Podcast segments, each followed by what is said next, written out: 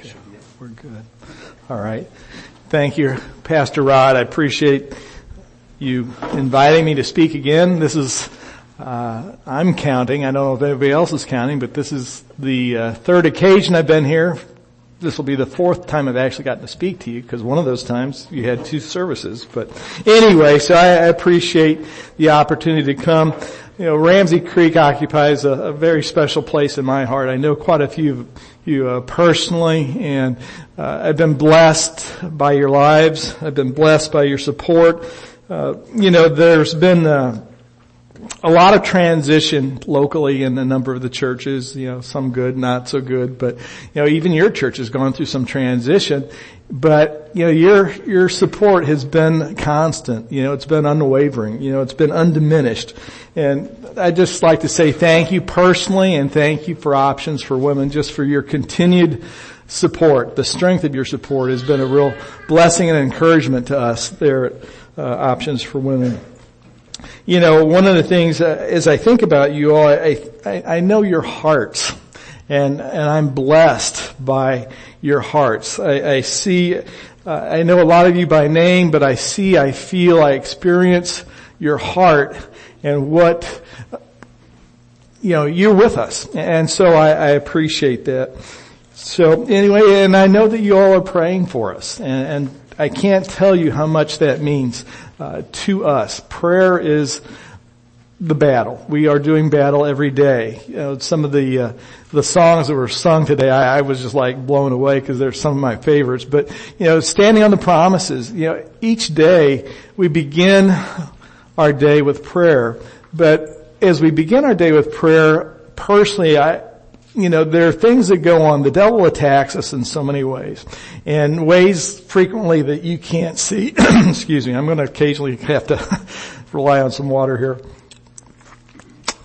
But the unseen battle that goes on and, and prayer is and God's word sustains us, sustains me through that. You know, the, uh, the battle is, is fierce in ways that you can't begin to imagine. Maybe you can. You know, some of you have been involved in spiritual warfare. I'm not so naive to think that none of, none of you have been through that either. But uh, now we're going to turn to Psalm 139. Now we, have looked at it quite a bit already, but uh, I'm going to. Uh, that is one of the proof texts for pro-life. And I'm going to take a look at the whole text. We're going to look at Psalm 139.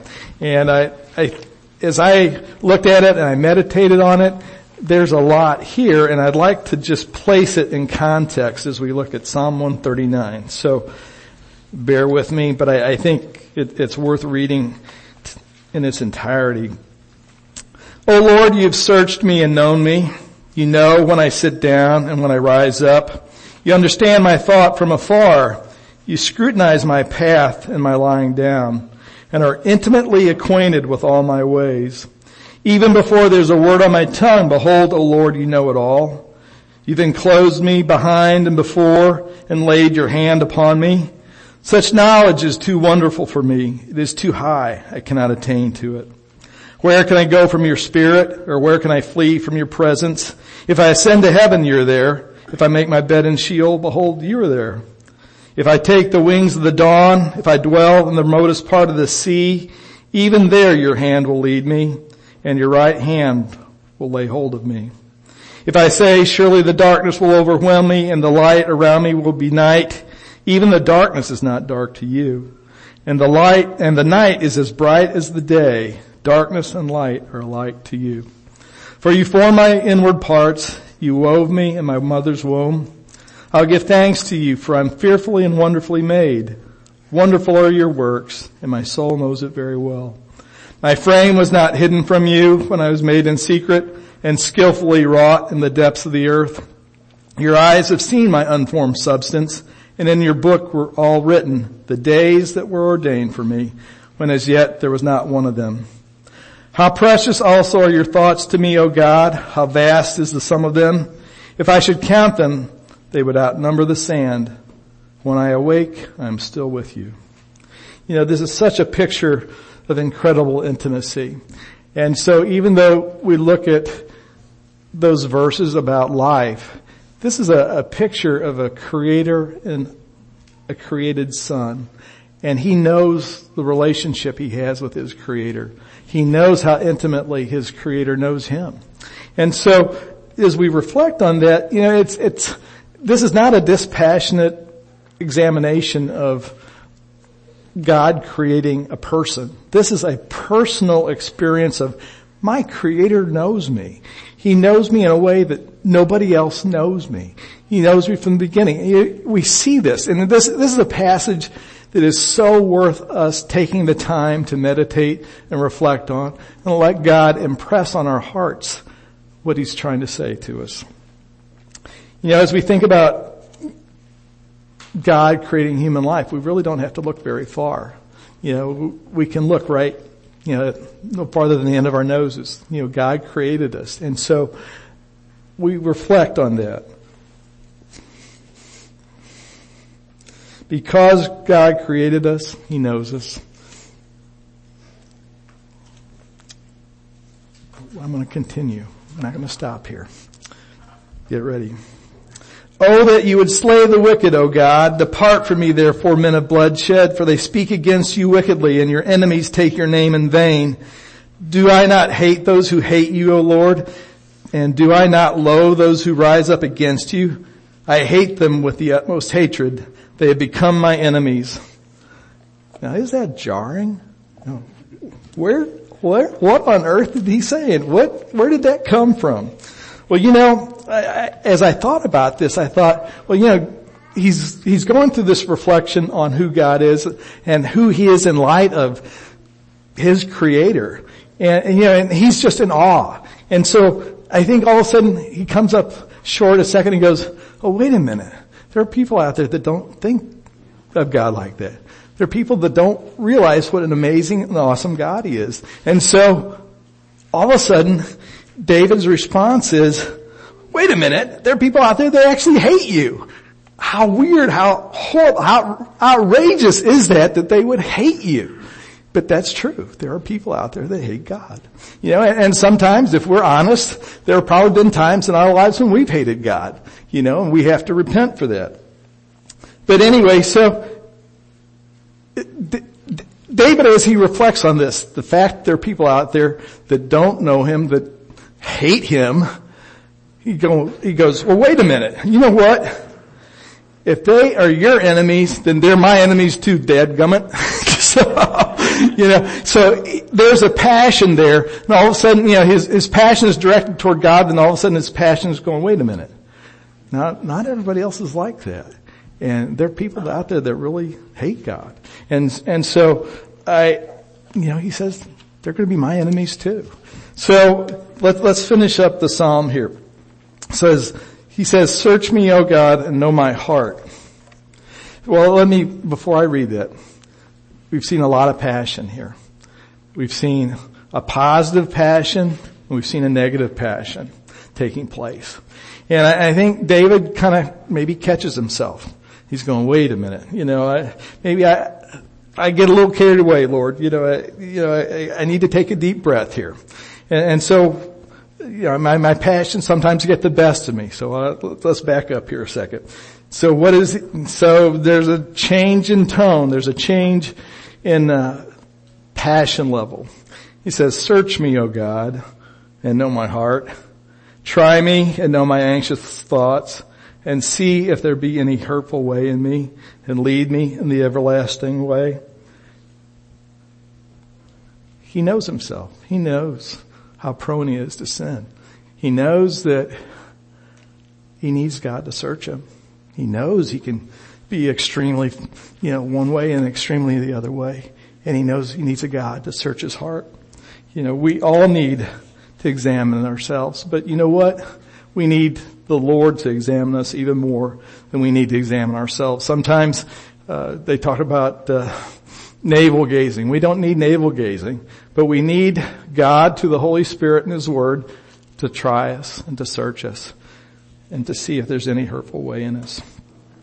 So, well, we're really here to talk about life, but I, I, I did want to put it in context of this passage. I think if we see life in the context of this broad sweep of, of passion and emotion that David is experiencing, it, it, it, it gives us a little bit more insight into how God views life. So we are fearfully and wonderfully made. And somebody could rightly ask, well, isn't all of creation fearfully and wonderfully made? You think about it, you know, look at the science. It's amazing uh, what we know about creation, the detail that we're able to go into. Uh, one of the most worshipful classes I ever had was anatomy and physiology. Of course, that's human anatomy and physiology, but I, I was I was just in awe. God just blew me away. But every part of creation is like that. Every part of it is like that. So the answer to that question is, isn't all creation like that? It's, it's a qualified yes. It is amazing. But in Genesis, you know, after each day, God pronounced it good. And then after he got done, he created man. He said, well, it's very good. So there's still something unique about man. God says in Genesis 1, 29, he says, let us make man in our image according to our likeness. Now, in all of God's creation, nothing else was created in the likeness of God, in His image. We were created to reflect Him. And that's unique. Nothing else was created like that. It's the image of God, imago Dei, the reflection of God in us that makes us special. That's what makes human life special. Sacred, set apart, sanctified. And as we see in Psalm 139, that life begins in the womb. And really, if we're honest with ourselves, it begins in the heart and mind of God. Even before that, we existed before we even were created in our mother's wombs. Well, now we come to the current situation. Turn with me to Psalm 94, 20 and 21. I don't want you to read it yet, but I do want you to turn there. Decades ago, I'm, I'm dating myself here a little bit, but I came across this passage. It wasn't somebody that, that pointed me to it, but I came across this passage and I had to do a double take. It just stopped me short in my tracks. And I'm going to read it to you. Verses 20 and 21. It says, Can a throne of destruction be allied with you? And the word throne could be translated tribunal or a court. And I think that's interesting. You think about our country and how we got where we are with Roe versus Wade. It wasn't the legislators, it was the court that did that. Can a throne, a tribunal, a government of destruction be allied with you? One which devises mischief by decree. They band themselves together against the life of the righteous and condemn the innocent to death. Isn't that a picture of what situation is in our country. The innocent have been condemned to death through this unrighteous law. Well, you know, what is more destructive than taking a life in the womb? I can't think of a more destructive thing. You know, the verse poses the question, and I, I think it's a rhetorical question. I mean, when he wrote that, he knew what the answer was. Of course not. Of course the throne of destruction can't be allied with God, which condemns the innocent to death. So, think about that. Pause. You know, God calls us to repentance. You know, judgment begins with the household of God. You know, I, uh, in the Bible, repentance is not just a one-time occurrence. It's a way of life. It should be a daily way of life for us as we break before Him. You know, we, nobody knows us better than we know ourselves and we know how prone we are to sin. We need to repent every day. And so I believe the church in the U.S. is in the process of repenting. Is our repentance complete? No, it's not complete. The scripture says we are performed deeds appropriate to repentance. And so that's where we think about what is a deed appropriate to repentance? Well, I'm going to come back to that in a minute. But, you know, one of the things I, I'm going to go down a little rabbit trail here. In a way I am, in a way I'm not. But as we think about the horror of abortion, taking innocent human life in the womb, 30% of pregnancies in the United States have ended in abortion. And you think about that, it's not an abstract. It's, it's a real number. It's real lives. It's real people. And in this church, if, this is a cross section, it may or may not be, but 30% of us here, men and women alike, could have been involved in an abortion. Think about that. So the churches, as well as our, our culture, is full of walking wounded people, people that are in need of forgiveness. They need to know Jesus Christ. They need Him. We all need Him. But one of the unique things that happened in the life of options for women was we, after we opened, I can't tell you, it wasn't a huge number, but I was surprised at how many women came wanting to volunteer that had experienced an abortion. Now, they were in various stages of recovery, various stages of healing and restoration. Uh, we had one woman come to us, uh, is now one of our, our finest coaches. She used to work with Thrive, but she'd had two abortions. And she's been through our, our Bible study. It's not ours per se. We use it, but it's called Forgiven and Set Free. It's a nationally used Bible study for, uh, for people that have had an abortion.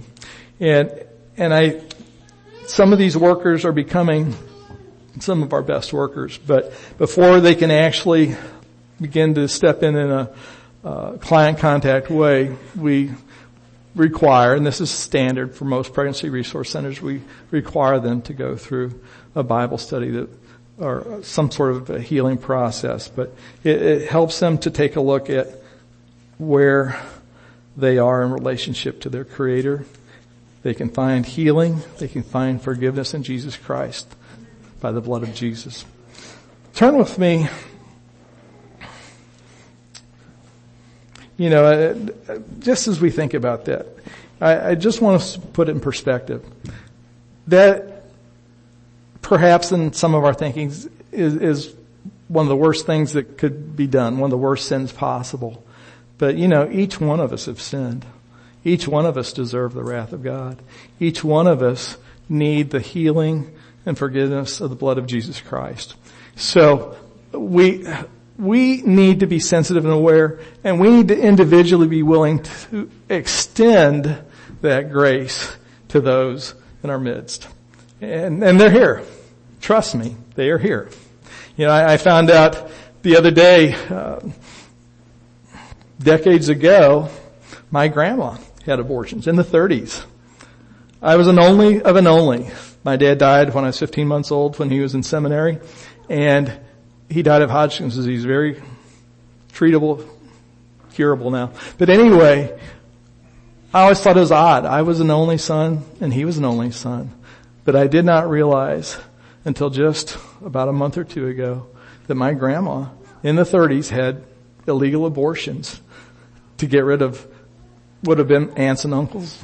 How many cousins did I not have? Each one of us are touched in different ways. So, just be aware, be sensitive. Well, I'm going to turn to uh, 2 Corinthians 5, verses 17 through 21. This has been a theme for me with options for women, but I, I keep coming back to it.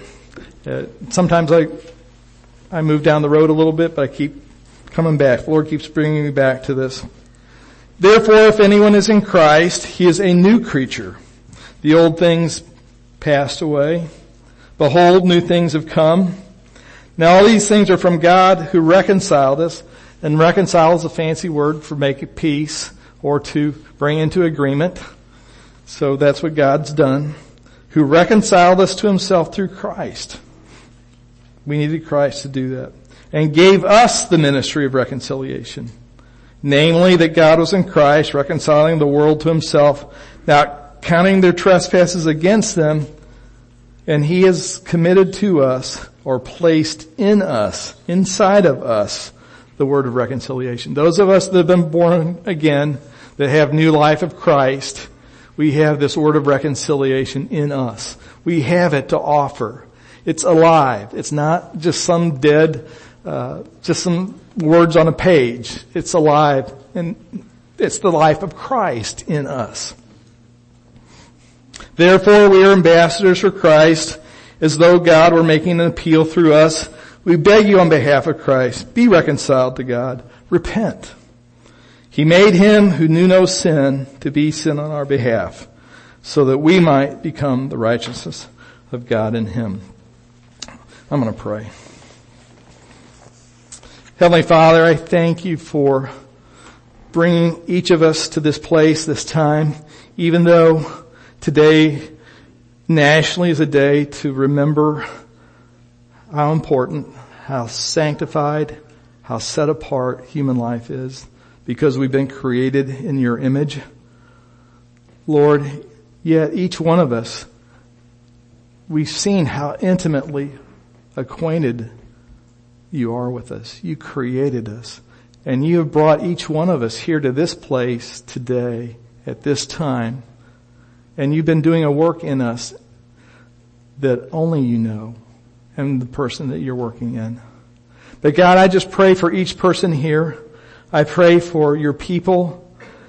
Pray for us that we would truly repent, that we would be repenting each day that we would see that life of Christ flowing through us. Father, I pray for those that don't know you. I pray for those that have yet to experience your forgiveness, to be reconciled to you, to be born again, become one of your children. I pray that you'd be working in their hearts too. I pray that you would be drawing them to yourself. Open their eyes of their hearts to see behold the wonders of you.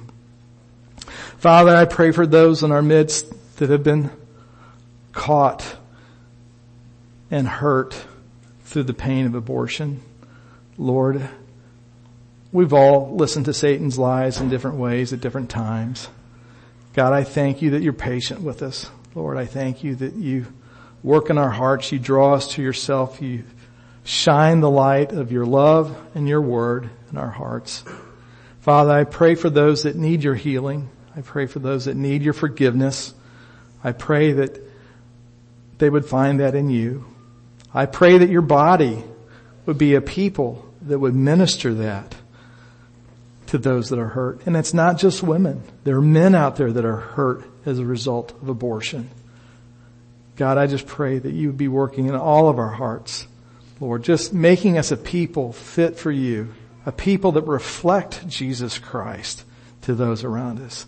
Thank you for the Holy Spirit. Thank you for your work in us. Thank you that you promised that the work you began in us, you're going to perfect until the day of Christ Jesus. We can be confident of that. Lord, as bad as it may look at times, you are at work and your work will not be thwarted. Thank you, Father. In Jesus' name we pray. Amen. Well, you know, I, I, talked about deeds appropriate to repentance and I'm going to give you a few. Not saying that any one of these is the one that you need to do, but you know, obviously, uh, we need financial support and you all have been great supporting us and we appreciate that, but there are other ways. You know, they're more important, more significant ways. And let me go back to the financial part. One of the things I've had conversations with those that are involved in options for women. One of the things, you know, sometimes we can get focused on the money and by the grace of God we don't get focused on it too often, but I said, you know, Christ gave us the example of the widow's mite, the two copper coins or pennies that she put in the treasury, you know, and there were Pharisees that were rich and they're dumping tons of money in the treasury, you know, and Christ called attention to her and he said, she's given more than all of them. More than any of them because she gave all that she had. You know, it doesn't matter the amount. God knows our hearts. God honors that. And so I, I just want you to know that that, by the grace of God, that's the attitude we want to take. We don't think that there's any amount that's too small. And we, of course, we believe God for big amounts too. So, but, but you know, I, I just want you to know that our attitude is that uh, where we're looking at people's hearts. We want your hearts. We want you to be with us. So we need coaches and we need receptionists. These are our client contact people. These are people that are the hands and face of Jesus Christ day in and day out. Uh, right now we've got about 10 coaches and 10 receptionists. We only need uh, one of each at any given time, but that's about what it takes to, uh, to keep us going. And, and there are seasons in life where people come and people go. And, and so we, the, the need is pretty continuous. We need to have more people like that.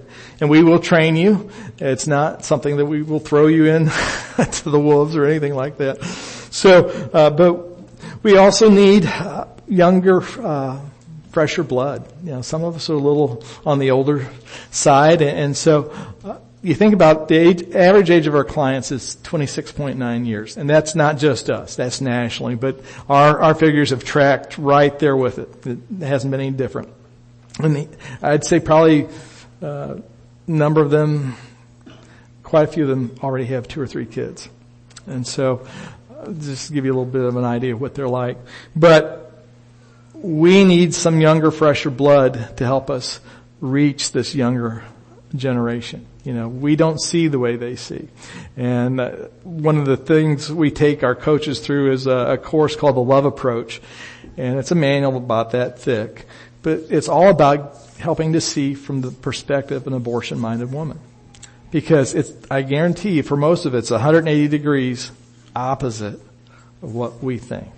And so it's not something that comes to us naturally. So God has to sensitize us to the women and men that are coming in the door. We have to, in a sense, be able to see and feel what they do. So anyhow, we do need young people. We need tech savvy. We need people that know social media because, you know, some of us know it, but a lot of us don't. we need, uh, we've got a walk for life coming up in the spring. It's always, so far it's been the Saturday, the day before Mother's Day. That's kind of intentional.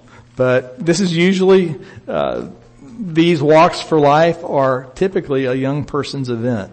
Well, we, we need some more young people to be a part of that. So, uh, if you are so inclined, we'd love to have you. Advertising, you know, we're, uh, one of the biggest things that we do is advertising and marketing, trying to reach out to those potential uh, women. We've got uh, an abortion-minded woman coming in this week. Uh, we've got two coming in one on Tuesday and one on Wednesday. You can be praying for them. But one of them is coming from two hours away. Now that's pretty rare. We don't typically get that, but we do try to get our our marketing and our advertising out throughout Northeast Missouri. You know, that's part of our, our bigger vision is to uh, is to create a culture of life in Northeast Missouri, not just Pike County, not just Bowling Green, not just Clarksville, not Louisiana, but Northeast Missouri. And so anyway, you can pray for us along those lines. I'm going to read to you our mission and vision. I think they've had it and they will perhaps flash it up there at some point. But anyway, I'm going to read them to you. We have supporter brochures back on the table or the counter back here. Whoops. And what it says is give hope. People that are in a crisis pregnancy need hope. And that's the chief thing that we have to offer. And it's only through Christ that we can offer real hope. But anyway, inside, uh, there are a number of things. There's our services, there are volunteer opportunities, but I'm going to read our vision and our mission statements to you. Our vision statement is a community where a culture of life thrives on the truths found in the gospel of Jesus Christ concerning the sanctity of human life, marriage, and family. And then our mission statement is the mission of options for women is to confidentially aid those facing abortion and parenting decisions in northeastern Missouri and surrounding area. We will accomplish this through complementary clinical, material, educational, emotional, and spiritual support required to make Christ-centered lifestyle choices. So anyway, in a nutshell, that's who we are, what we're trying to do, what you all are already a part of a number of you. I, I can't tell you Ramsey Creek's got a ton of you out there that are supporting us, and so we appreciate that. But uh, there's some of these on the table. There are also some that are geared toward potential clients. And they'll say unplanned pregnancy, and again, I mentioned the 180 degree difference. this is not something that I would give to a potential client. This is something I would give to a potential supporter or donor. Same with the other. I mean, not that you all can't see what we give to our potential clients, but it's not for you. It's not, you're not thinking the way they are. So anyway, in a nutshell, that's, that's a little bit about options for women. I hope, uh, to continue to enjoy your support. We've been blessed. Thank you, Ramsey Creek.